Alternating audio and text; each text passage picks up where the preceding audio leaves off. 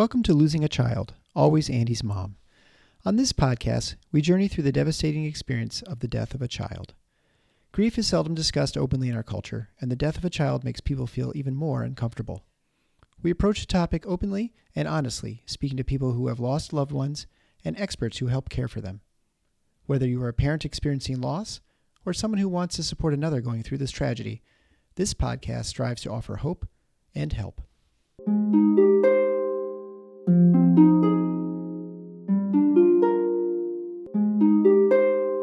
Welcome to episode 75 of Losing a Child, Always Andy's Mom. I'm Marcy Larson, Andy's mom. Well, today we're going to delve into a subject that I feel like a lot of people will appreciate. I get quite a few emails from listeners, and a lot of those mention their struggles with guilt. So I thought an entire episode just focused on guilt and how to kind of handle that, even when it's not really rational or reasonable to feel this guilt, we end up feeling it anyway. I know that even as a mom before I lost Andy, there would be the idea of having mom guilt, that you feel guilty about many, many things. So I think in this, you have mom guilt, you have dad guilt, you have survivor guilt, you have what could I have done guilt, maybe things that could have been different guilt. So it ends up just in some ways taking over a lot of what's going on in your life when you are dealing with grief. So today I asked Gwen to really talk about guilt and how it affects our grieving process. So I know you will enjoy this conversation with Gwen. I also wanted to make a little plug. So up until this point, I have done all the my own editing for the show. And my husband Eric has talked me into trying out and seeing what it would be like to have someone edit for me. But of course, that costs money, and I have never asked for donations. And it's really just been a labor of love for me. And it's still, I still want it to be that way, but I also don't want it to be financially draining. So here is a way that you could support Always Andy's Mom and have it not really affect your pocketbook at all.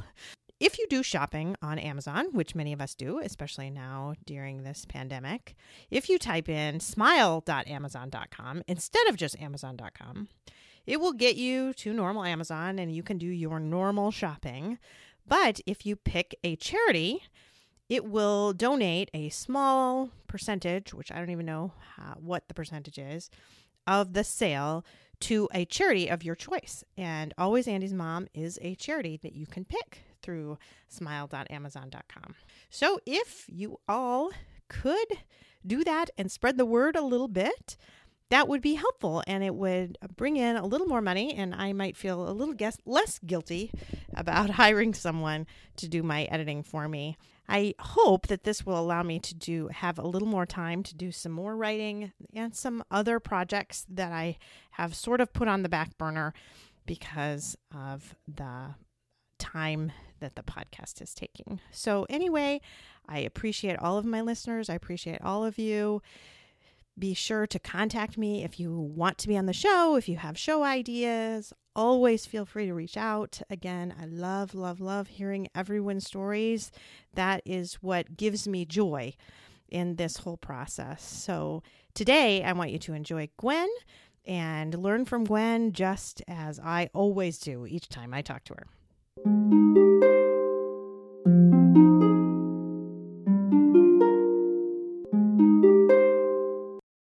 I'd like to welcome Gwen back to the show today. Gwen, it's been uh, about three months since you've been on. I don't want to go that long again because I love the episodes with you, and my listeners love them too. So, welcome back. Good. Thank you. I can't believe it's been that long. Yeah, it was November and we're in February yeah. already. So, mm. we're going to start out with kind of a new little thing. So, I had my Messages from Heaven episode on Christmas Eve. And if you all listen to that, you remember me saying somewhere in the middle that I had an amazing butterfly story that I absolutely could not find. And it was driving me crazy. And I asked for someone to kind of resend it to figure out what happened. And believe it or not, just a few days ago, I found it. I found it archived Oh. away in an email. I have no idea how I couldn't have found it before, but I did not. But it turns out I think maybe it's a little bit of a blessing because I started thinking about how I could share this story. And I thought about your episodes, Gwen, Mm-hmm. and about how the very first time I did these messages from heaven, it was you and I doing them together. Mhm. At Christmas, not this past year, but the year before, and how fun that was for you and I to talk about those Yeah. stories. And I thought, I think it will be kind of a cool way for us to start our episodes together and sharing some of these stories because people send them to me periodically, just cool stories that have happened to them. And I always feel like "Ah, I wish I could share it, but I don't want to take away from anyone else's story. So I don't want to use that time. Right. But I feel like I can use some time with you and then we can talk about them a little bit. Absolutely. And I love people's stories. That's my favorite. I know, I know. So I think this will be perfect. Mm-hmm. So I'm going to just start out by reading this email, okay? Okay. So this email is from Jennifer. Jennifer is Garrett's mom. And Garrett actually died last year in 2020 on August 18th. So just a few days after my oh. anniversary date. Garrett was 21 years old when he died. And she says earlier in the email that the podcast has been medicine for her soul, which makes me so happy to hear that. So she sent this email and this story. Garrett had been struggling for quite some time with mental health issues. We had also been struggling as parents, trying to help him and know what was best for him. This last summer was particularly rough, and a friend of mine sent me a bouquet of flowers just to let me know she was thinking of me and praying for us all.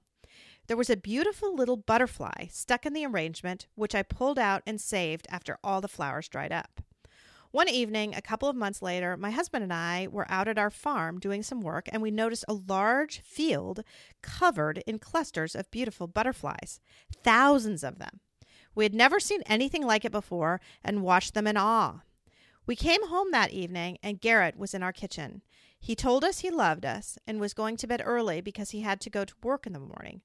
The next morning, I went down to wake him, and he had gone to heaven. The next day, another friend brought me a lantern with a butterfly on it that perfectly matched the one in the floral arrangement. I hadn't mentioned the butterflies to anyone, so my husband and I really felt like they were little messages from heaven. Garrett was a runner and was quite competitive. He always wanted to challenge his sisters in a race, which he would always win.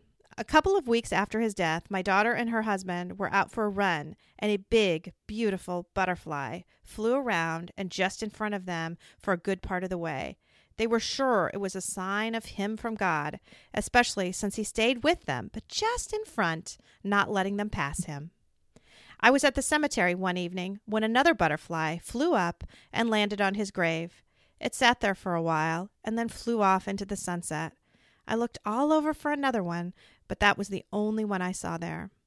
These moments have all been comforting for our family, and I wholeheartedly believe that God sends us messages of hope and reminds us that our loved ones are in His care. Sometimes they are obvious, and sometimes we have to be still and look for them, but they are definitely there. Isn't that beautiful? That's beautiful. I Mhm. love that. And I love the parts of the story that it's just so clear and humorous and like their life, how the butterfly stayed just Yeah, ahead of them. I know. You know, like and, and you go, yes, that's definitely him. I, I love that part. Yeah, I know. I thought that was really fun too. And just the fact that that very night that he died to see Yeah. those thousands of butterflies like that in such an amazing way it was almost like god gave them a little clue saying i'm going to show you thousands of butterflies today Mhm. so that in the future you will associate that the butterfly back right so you're really going Right. to think about this butterfly Mhm. because i'm i'm just like pounding you over the head with it i mean those are kind of the fun Right. ones right Right. Really obvious. Mhm. Yeah. super obvious so anyway Mhm. again sorry to jennifer for not sharing that beautiful story, but I uh, did want to make sure to do it for sure. Well, since you talked to the audience about this being part of our time together, sharing those, I just wrote myself a note because I had a mom write a beautiful story about her son once. So I just wrote down to remember to share that sometime. Okay, we're gonna get future. it. Yeah, maybe our April one. Yeah, mm-hmm. Yep, sounds good. Okay, so today our topic is going to be about guilt because I have had so many people reach out recently, just with just overwhelming f- feelings of guilt. It started with the New Year's Eve episode, which I did what I wish I would have known. And what the mm. episode mm. was supposed to be really about is things I wish I knew about grief when I started so that I wouldn't have been so caught off guard, right? I. remember thinking to myself, I did not realize how much fear I would have. Like that was a big one mm-hmm. that was mm-hmm. surprising to me, how much fear I had. Mm-hmm. But what a lot of people ended up reaching out for me is I wish I knew how bad things were. I wish I knew that things were like this. I wish I would have done mm-hmm. differently. Mm-hmm. All of that stuff. That it was mm-hmm. really just guilt, guilt, guilt. So, absolutely. Anyway, I thought I think we should touch on that a little bit more because that really does strike a chord. Yeah and it can go very deep. I, I wanted to start knowing that we were going to talk about this with the article um, from an excerpt from an article years ago in Bereavement Magazine. And I won't read the whole thing to you, but I just highlighted some things. But it was a story of a, a woman whose nine year old daughter died suddenly from an unexplained brain seizure. Um, she said, Over the years, I came to realize that guilt and anger were key emotions behind the pain that was searing my soul. She said, like so many bereaved parents, I felt guilty for not being able to keep my daughter alive somehow. Mm-hmm. I believed that I failed in my duty as a mother. I was guilty of not being diligent enough. She said, then eh, she finally concluded after a long process of counseling and spiritual exploration, she said, I finally concluded my guilt was misconstrued. I did not have the power to keep anyone else alive, not even my beloved daughter. Sometimes it's easier to live with guilt than to feel powerless. Wow. Isn't that interesting? That is so powerful. I had not thought about that before. Because it's so out of your control. Yeah. And the other part is that we often judge ourselves by our intentions and we judge others by their behaviors. So our intention as parents when we're giving these precious children is we're going to do whatever we can to protect them. Mm-hmm. Like on my watch, nothing's happening, right. you know. And I even remember as a when our kids were young, having this fear that what if something happened to them when they were with me and not with my husband? Mm-hmm. You know, and I'm sure yeah. a lot of people yeah. really like that guilt of it was my watch and this happened kind of thing. So our intentions are that nothing's bad's ever going to happen to them. Yeah, I feel that for so, sure. As a pediatrician, too, you really have mm. this feeling that I have to protect them in so many ways, right? I also have to, like nothing bad health wise can happen to them because I should have picked it up. And so I feel like I have even another level sometimes just because of oh. that because of my training should keep them Absolutely. safe. So in no way did I think uh, that Andy could die mm-hmm. on my watch. In no way. Right. Mm-hmm. So her comment about the powerlessness, mm-hmm.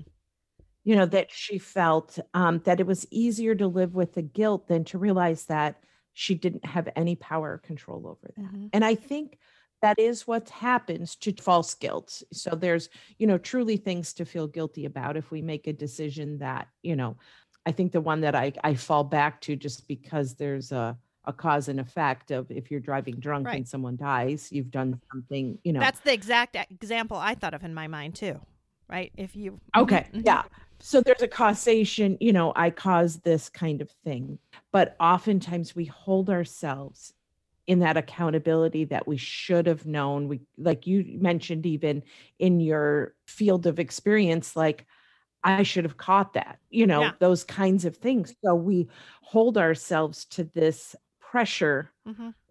that it's in our control. Yeah.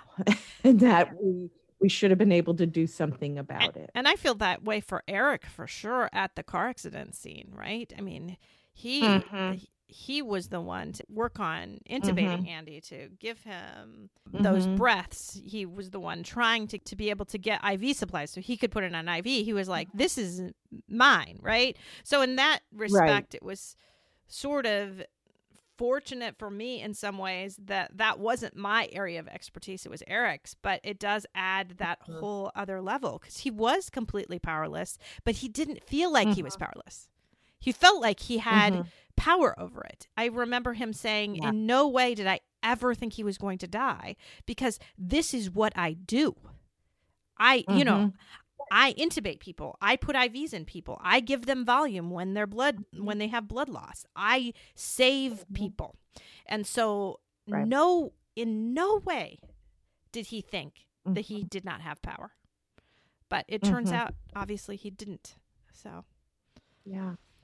Well, and and we don't have power over death, and that's basically what that mom said is we don't have that power over death and life. mhm. Mhm. We we don't. And for me, my story is completely different in infertility and infant loss, but I remember feeling like it just didn't make sense. I have no power over it, but I couldn't even make sense of it that two people who loved each other and had a home and were ready for a child couldn't have that experience at that time. It didn't make sense. And just like for Eric, that didn't make sense Mhm, at all. mhm. Right, right, exactly. When thinking back to the miscarriages too, I know I talked to someone else, Joey, who wrote the book on pregnancy loss and uh, grief after pregnancy loss, and you Mhm. even feel like your own body failed you in some ways too, like to fail Oh, to yeah. be able to continue this pregnancy on like Mhm. it should. So that's you feel guilt Yeah. over that. That like, why can't my body do better? Right? When it's really not your fault Right. at all. I mean, But again, the guilt. hmm Yeah. And that's the part is acknowledging that guilt is a normal emotion and not let others minimize the validity of that experience or just that it's part of a grief experience. Like just to blow that off, like, oh, you shouldn't feel that way. Well, I do. I know. I know. I so get that. And I that's such Mm-hmm. a huge thing because you have people telling you, well, you shouldn't feel that way. It doesn't matter because I do. And and since I do, how do I deal with that? I guess that's our question here Right. today is it's not enough to say you shouldn't feel guilty because it, it it's already there. It's in the room, it's here. Now how do we work with ourselves to get past that and to get through Right. that? Because certainly coming externally, it's not going to be there, but how can you work on it yourself? Right. We will get there. I think there's a few other things about it that we need to talk about before we talk about helping it.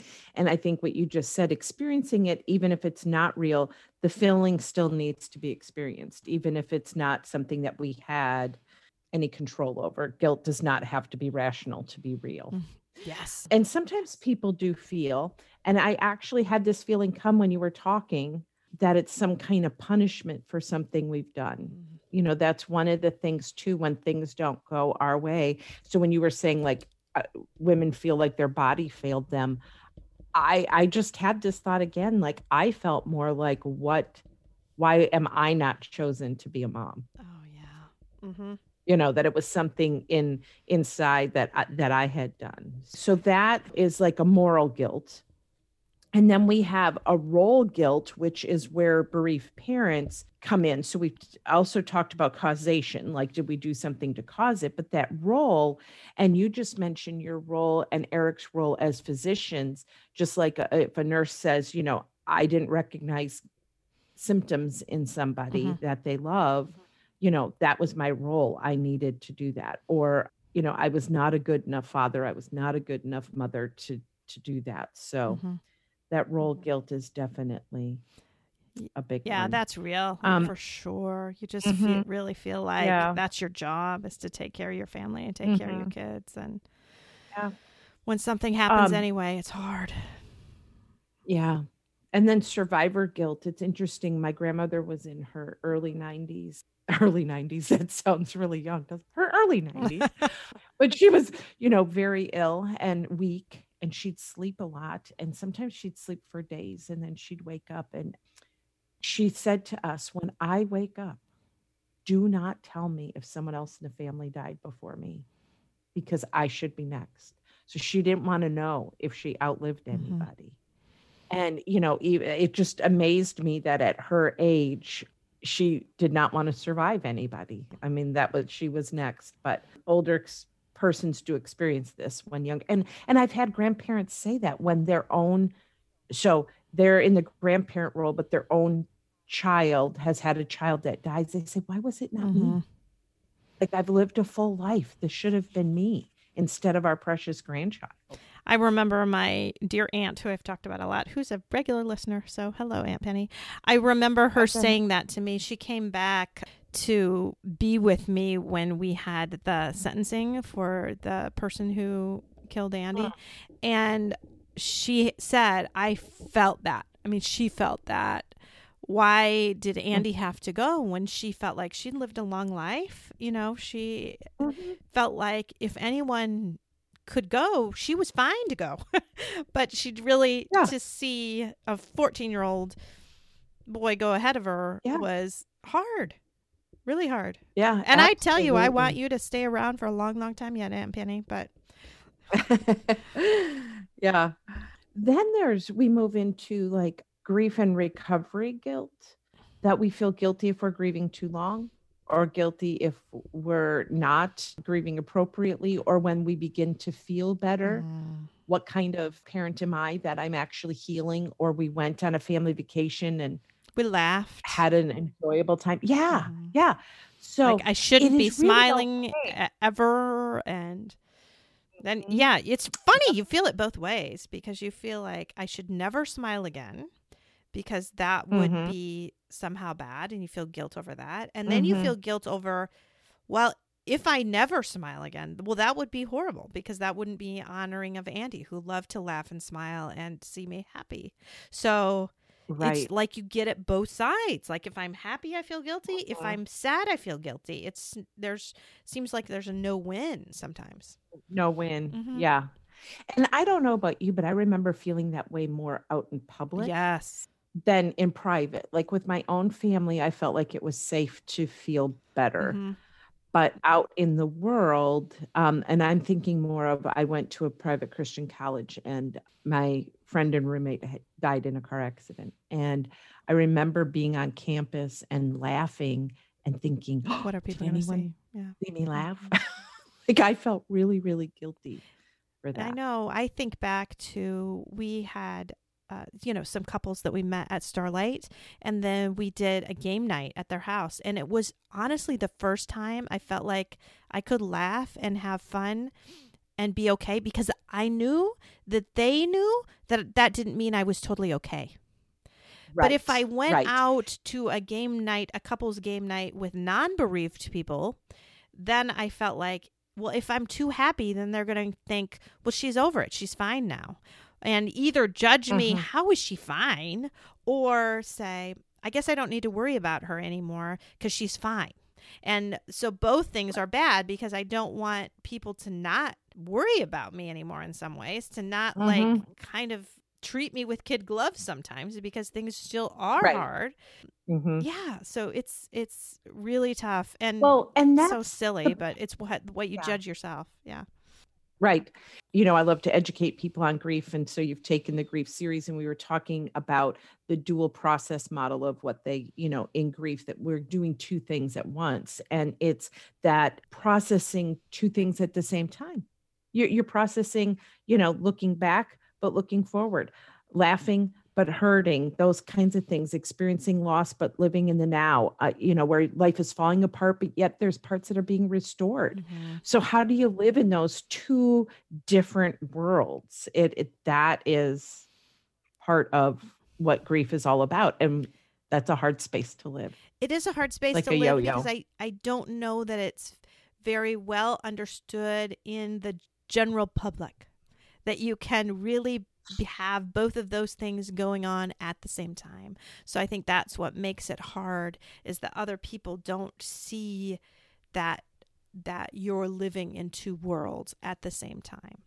Mm-hmm. Absolutely. I had someone share with me recently about being at church and feeling the spirit move. And she was like, you know, praising Jesus, hands up. And then she pulled her hands back down because she thought, I, I'm grieving. Like if if they see me praising, so she didn't even know uh, how to praise and and petition to God to heal her breaking heart. It was like those two things. Mm-hmm. And so it, it happens in the world. It happens in in our faith journey too. Like there are moments that you can see that God is there and present and real. And then other moments you feel completely abandoned and you're cursing him saying, Where are you? Yes. Mm-hmm. And those things can even take place on the same day. Absolutely. And in moments, she, you know, did that, mm-hmm. jerking her hands down, like, wait a minute.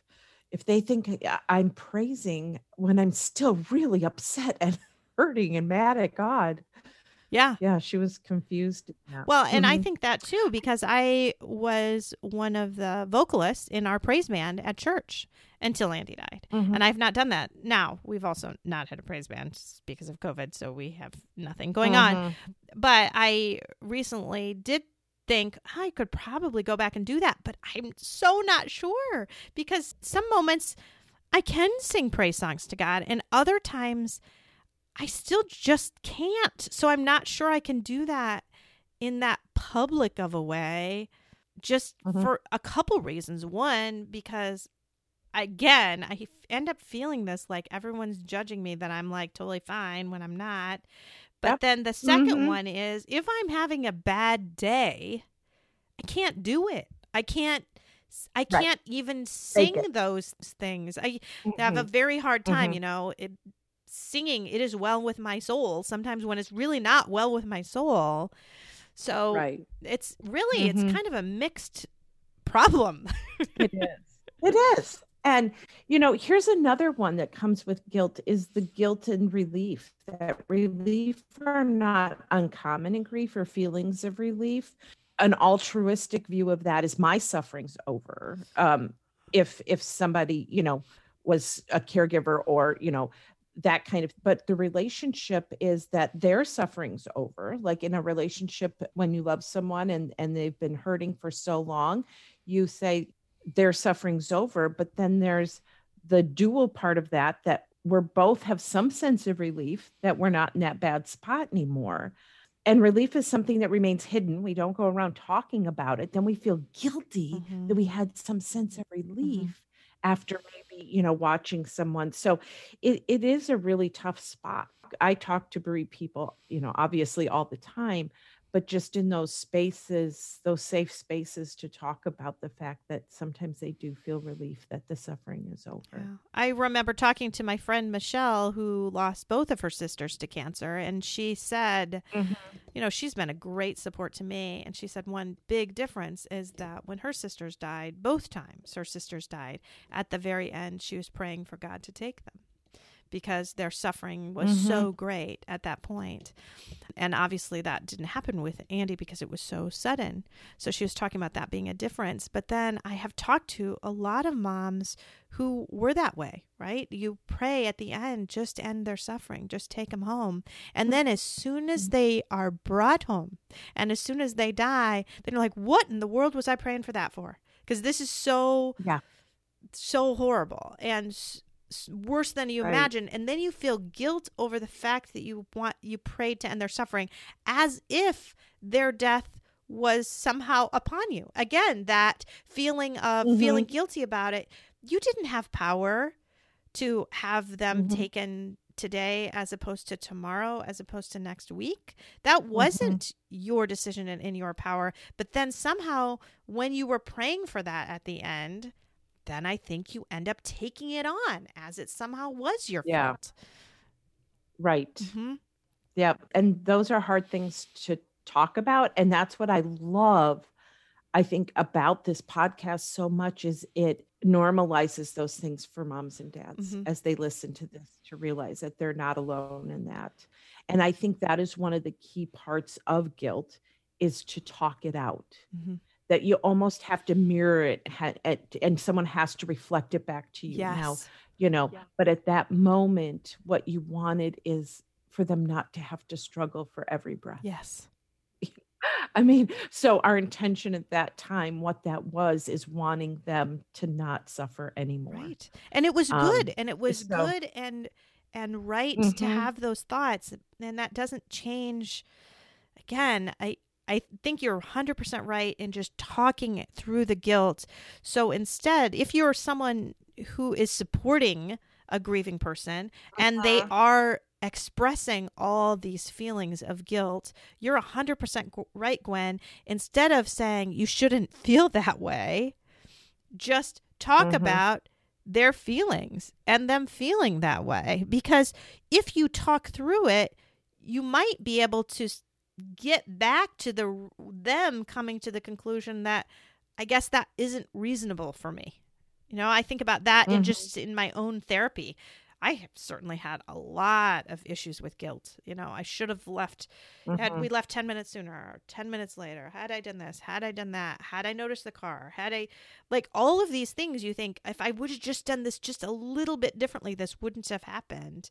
Or mm-hmm. guilt over just was I a good enough mom for him? Was I supportive enough? Did I, you know, the all of uh-huh. those types of things. Yeah, it goes deep. It goes really mm-hmm. really deep and on so many levels but I think just talking about them, but for me with a therapist, I think with a therapist, with a friend, with someone else, talking mm-hmm. through that can help you maybe get to that point where you realize really that powerlessness.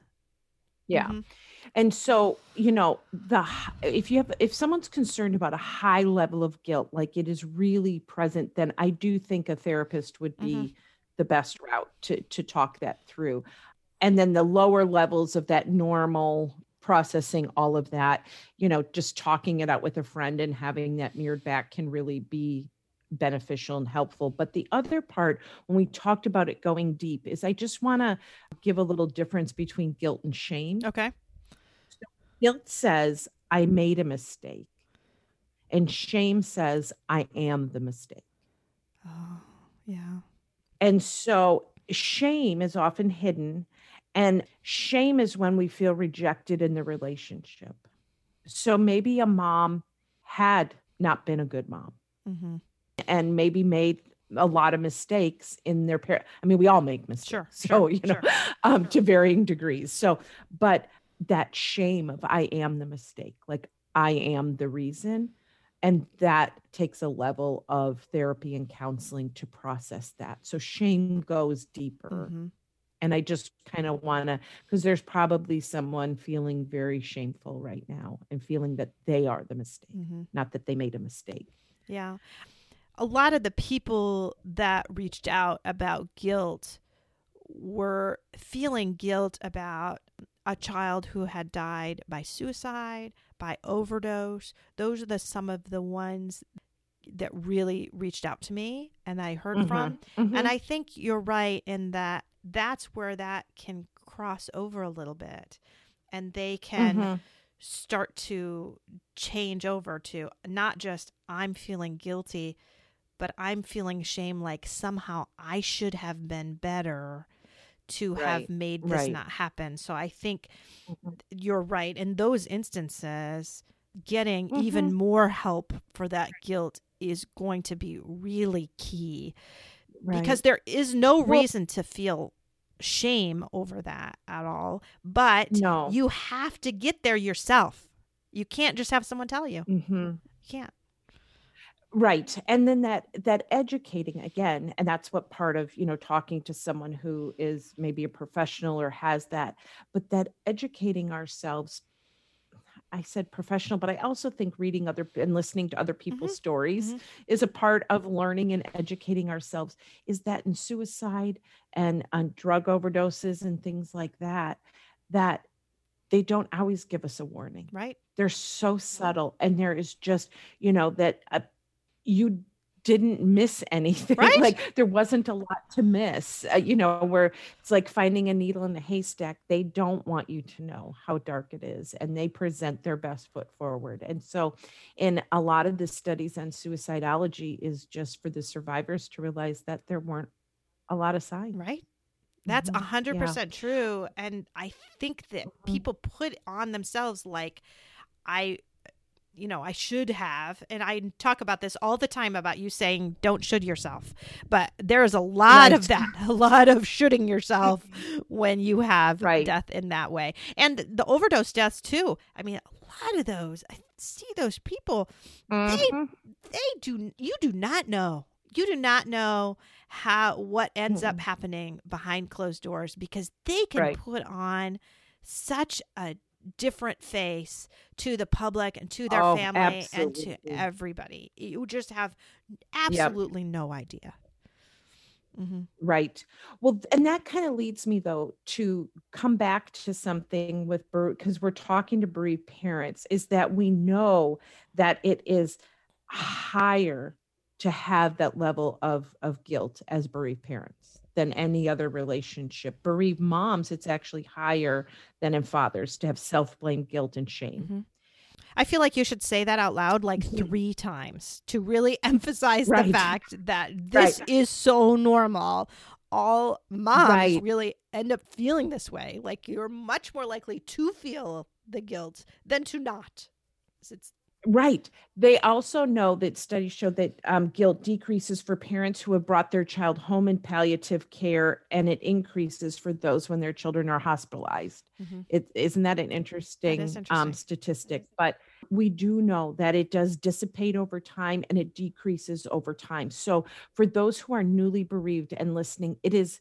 And, and you can probably relate to this too, um, Marcy, in the fact that it's so much different early on. It's it's so heavy early on, but what we see in guilt, that especially unreal guilt, you know, that we Mhm. d- haven't done anything, that it dissipates over time and that it does lessen. Yeah.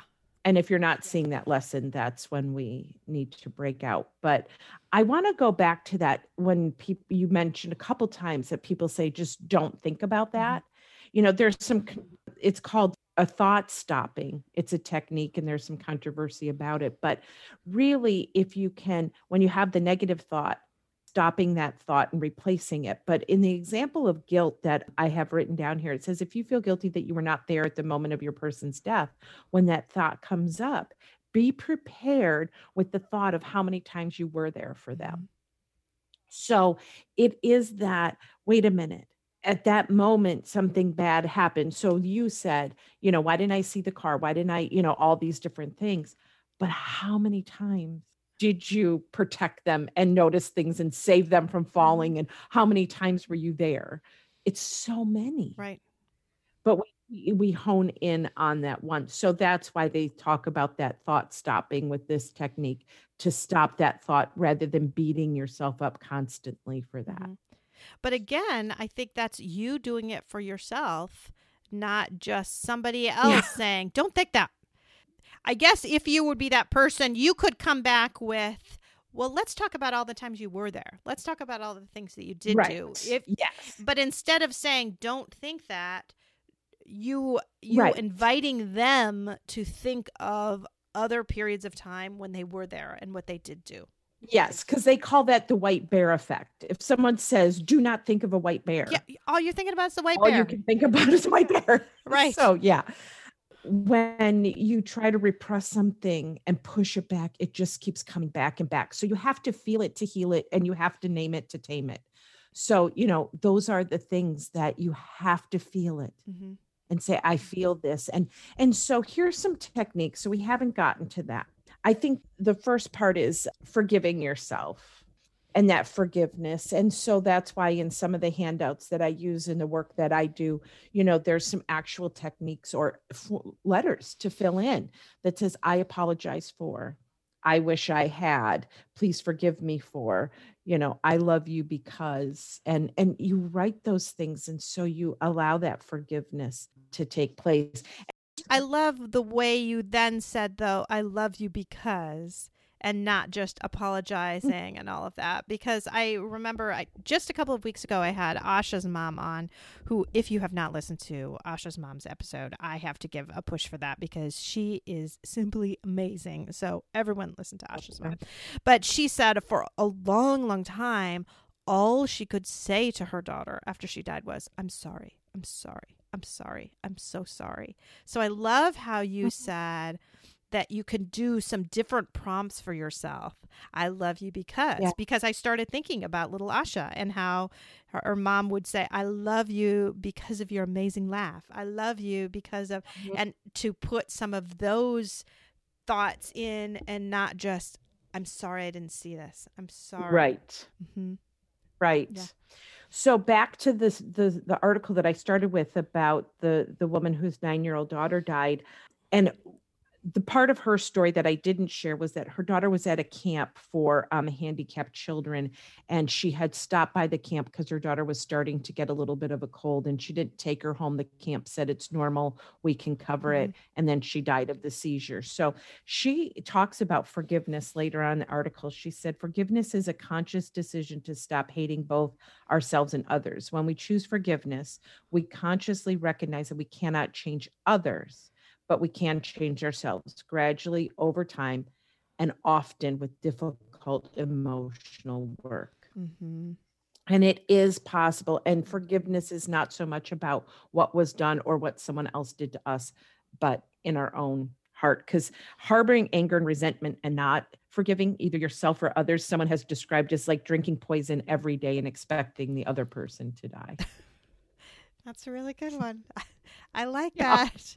That is very yeah. good.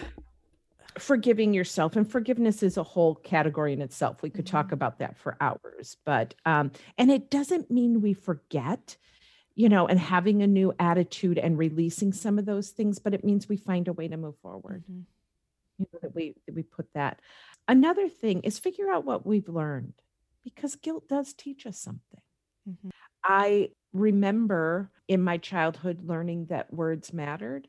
And a girl in fifth grade was hit by a car. And anyway, someone had used the words a couple days before, like, well, I was so embarrassed I could just die, or, you know, those mm-hmm. kinds of things. And and realizing that no, this is real, that this happens. But, you know, guilt teaches us something. Like sometimes we do say things or we, you know, think, ah, and and if you've ever done that you go i'm not going to do that again. Like maybe you didn't acknowledge someone's birthday. I mean i'm just a simple thing and you go yeah. But then you find out that you know they notice that hey i didn't hear from you on my birthday and you go i'm not going to do that again. It doesn't feel mm-hmm. good. You know i mean it's a simple example. I think about just in this pandemic and how much when you people were all quarantining and staying indoors and their kids weren't mm-hmm. able to mm-hmm. go to school on Facebook, so many people complaining about their kids. My kids are driving me crazy. Oh. I can't stand being around my kids. I mean, just on and on and on about all of that. This joke about being around my kids all the time is driving me to drink, or all of this kind of stuff that was meant to be so funny, but ends up hurting because all I wish is that I was stuck in a house for weeks with Andy with all my kids. I mean, I would have right. loved that. And right. so that's that can be uh, such a painful thing too. Mm-hmm. Yeah. So we do learn that um you know, our guilt does teach us something. Yeah. Yep. And, I won't be saying that ever again. I can tell you that. Right. Or or we do complain about things. And and I remember vowing that if I ever did get pregnant, I would never complain about being pregnant because mm-hmm. I wanted, and, and I really, I probably should have been a surrogate. I was the happiest. I mean, you know, fat, swollen feet, um, back aches. I don't care. I'll take it all day long because I longed for that and prayed for that. And then um, we went to the hospital um, to be induced, and they tried and tried, and they sent us home, and because yeah. it wasn't time to have this child.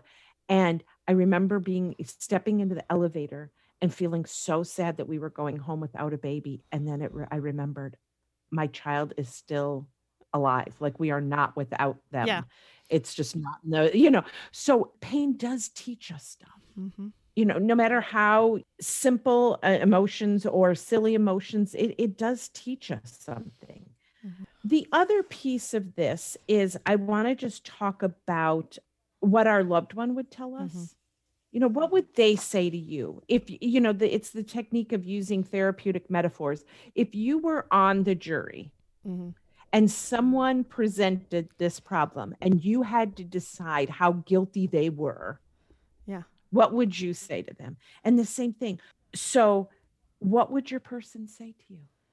Yeah. Yeah. Well, and I'm so glad you said that, though. You said, What would your person say to you?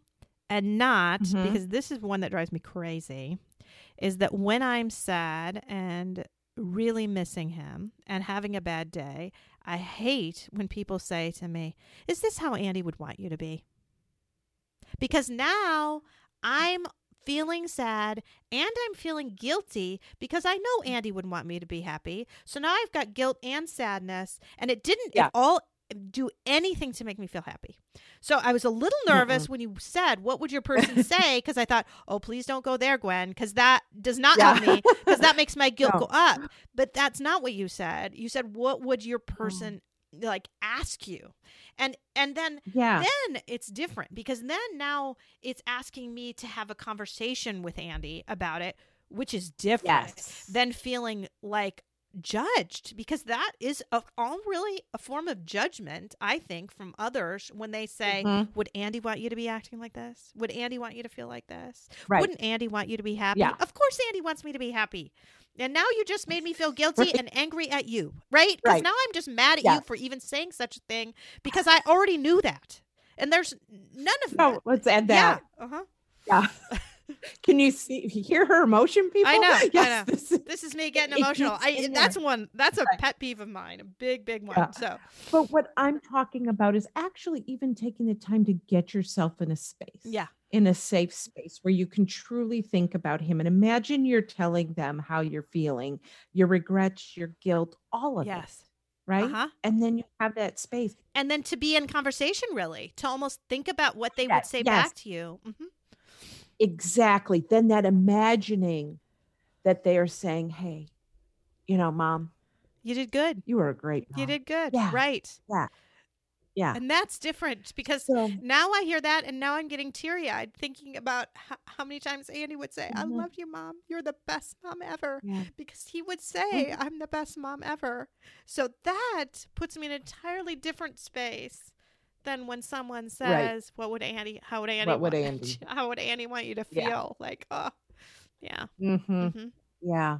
So what you're doing is you're allowing the love to heal you instead of the guilt, the shame, and the judgment. Right because that is what mm-hmm. he would say to me time and time again, right? Mm-hmm. He would tell me mm-hmm. how much he loved me and yeah, I would exactly. now I'm thinking about the love between us and I'm not thinking about mm-hmm. feeling judged and feeling guilty over the fact that I'm not happy enough for him, right? Like I should be happier mm-hmm. for him. Right. Mm-hmm. Yeah. And you just shit on yourself. There. I did. um, yeah you know and then there is the fact of you know what does our faith say to us mm-hmm. so asking those questions and processing that through our faith and whatever that journey is for people we do filter a lot of those things through that so that's part of the healing technique about this too is and and our faith isn't feelings it's like it's basing ourselves on this is what i know yeah you know that i'm not yeah. perfect and i'm never going to be you know perfect and forgiving ourselves in that and it's you know and the and the concept of grace and mercy and right and mm-hmm. your your faith your spirituality is unique to you and it's not you can't just either say again some of those should should should should you should feel this way mm-hmm. even based on your faith because that is very unique and personal to you as well so yeah mm-hmm. Mm-hmm. Yeah. You know, some of the other things is that people just talk about rituals that people can have to kind of process guilt. Mm-hmm. And so you can actually make it therapeutic. Um, where you private or public um, and and i think most people when it comes to guilt or those kinds of things probably choose more private. I don't know. So it's not necessarily bad to have um, to have some type of ritual or a where you write the story down or you you know i talk about this in the grief class where you could take a letter and you bury it or you burn it or you light a candle and you have a picture and you have those conversations but you're doing a ritual. Because sometimes when words aren't adequate we have ceremony. We just need to have some kind of ceremony and put our guilt to rest. Right. i'm going to do this i i'm going to allow myself to process this feel it, name it, do all of that, but then to let it go and release that. But to also be okay with yourself when you release it and then a little bit later you end up picking it back up again. Oh Because- yeah. because that's going to happen. It is. I remember thinking about that with anger a lot for me. Like, okay, I am done. I'm done. The anger is poison. It is Uh-huh. poison to me. I'm letting go of the anger, and then I just pick it back up again, bit by bit, and I had to let it go again. So I think the same thing can be with Mhm. guilt. Like, you may have to let go of the guilt 25 or 30 times before you really let go of the guilt, and that is okay because I think every time you do you probably leave a little bit of it left. Like you try to take it, you maybe end up taking it back, but maybe you don't take all of it back. Maybe now you take Right. back ninety percent of it, and you the 10 percent is gone forever, and that's okay. Mhm. And now next time you're going to Yeah. let it go, let it go again, and just know every time I do this, I'm getting a little bit closer to fully releasing it, and it is Mm-hmm. okay if I can't fully release it the first time or the fifth time or the tenth time because it will take more than that. because that's what I always say about grief. It's not an event, it is a process. hmm And everything that's a process has many steps to it and takes time. And like you said, over and over and over again. But we wish it were an event. We wish it were one and done. I know. but it's not. I know. I Mhm. remember reading a book Yeah. That it really talked about like grief is a season and then you're done with the season. And like I just had a hard time with that because maybe so, but Ah. in so much of my mind I feel like it is a, it seems like a never-ending season. And there are times when it's worse and times when it's better, but to get it totally Yeah. through it's Yeah. hard. And so, and I don't know what that person was referring Mm-hmm. to or what that example was, but I do know that sometimes the writer or the professional, what they're really saying is you don't have to actively grieve forever, Right.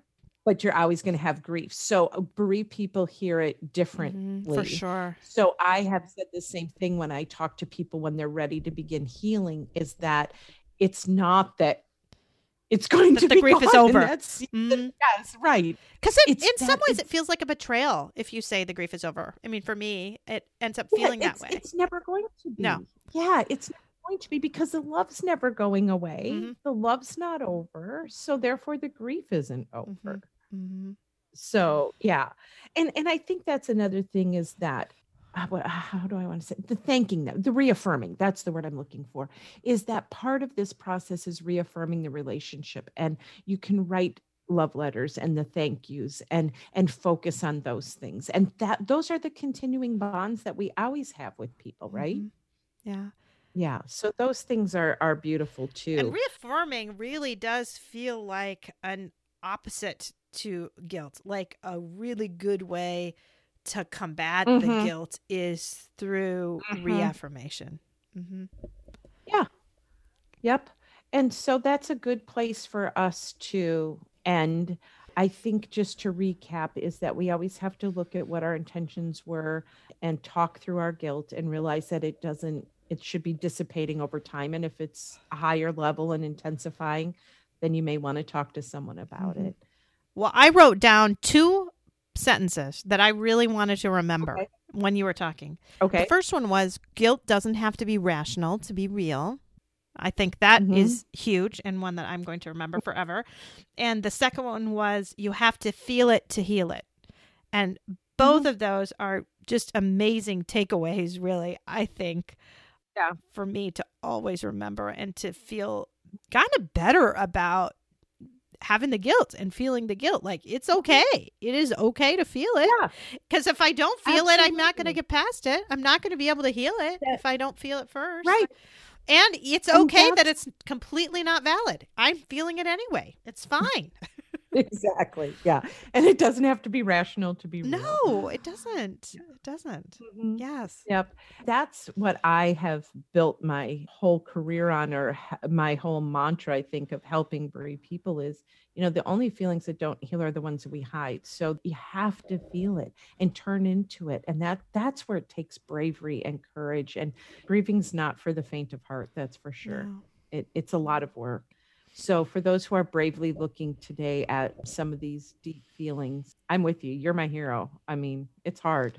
So, Gwen, why don't you tell the audience again about how they can kind of personally get more help from you? Because I would like to Oh, have you do that too, because your resources Oh, are thank you. amazing. I just took Gwen's class, and she's going to tell you how you can do that really virtually. Mm-hmm. Yes, and you took it virtually, um, but I do have it recorded online. So you go to grief-guide.com and just hit the begin my journey now, and it's five videos, and they come with handouts, discussion questions. You can do it in a group, you can do it by yourself. So that's that educational piece I keep talking about is educating yourself, and it's conversation. Would you say the class was?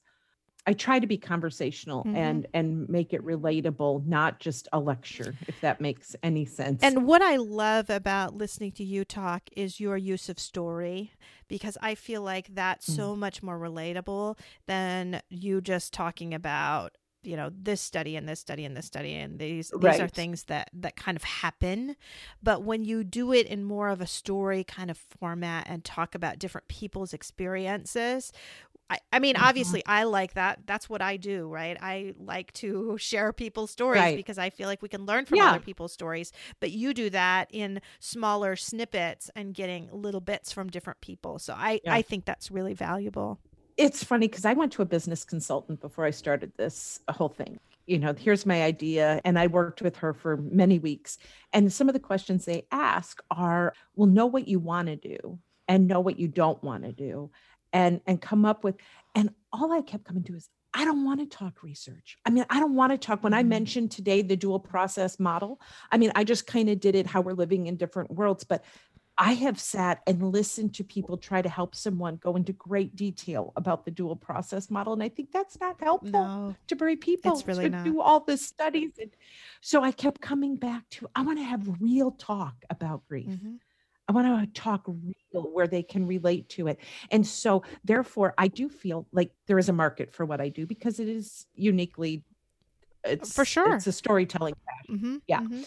So they can do that. And the other thing online is once they watch those videos, then they can do three checkpoints with me where we talk about the wound, the work, and the wonder. So what happened to them, the work that they're maybe doing or stuck on or having difficulty processing, and then the wonder of what's next for me and and just like how you've helped people Mhm.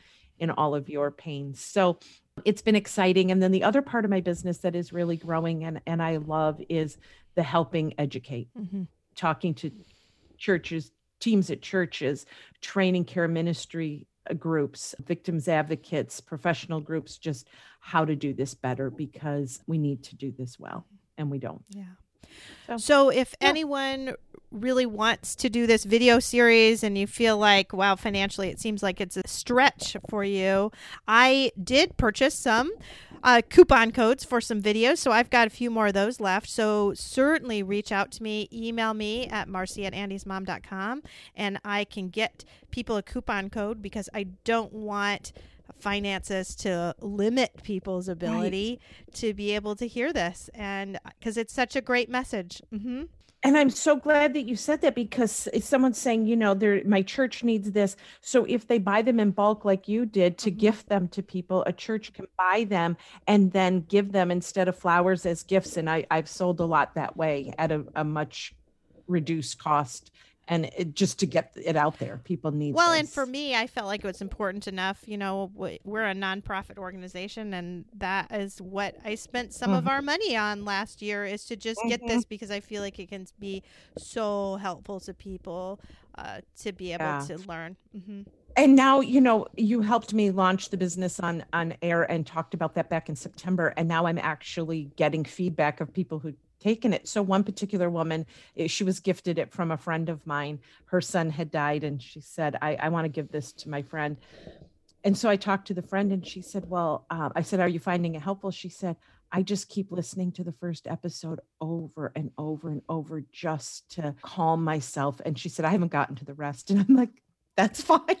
It's however it works there for eventually. you. But I just thought that was so yeah. But I just thought, wow, I guess I knew it'd be informative and I knew it'd be helpful and I know there's meat to it, but I didn't know it would repeatedly soothe someone.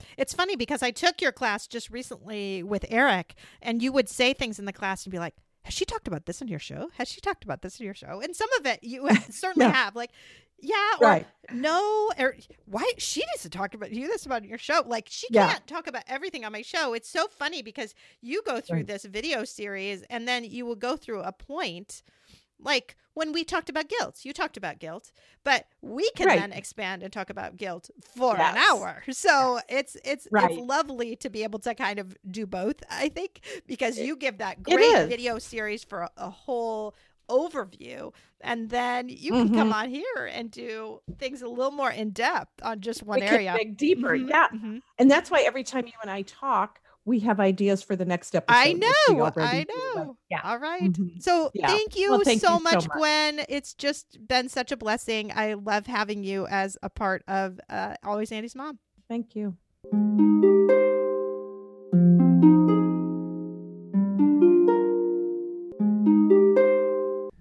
Thanks for listening to Losing a Child, Always Andy's Mom. Please subscribe to the show on your favorite podcast player. We are always looking for new show ideas. If you'd like to be a guest, know someone who'd be a great guest, or have a show idea, please email us at marcy at andysmom.com. Be sure to visit the webpage, andysmom.com, for more content, including Marcy's blog. There you can also sign up to receive updates via email. Together, let's work to inspire hope, one day at a time.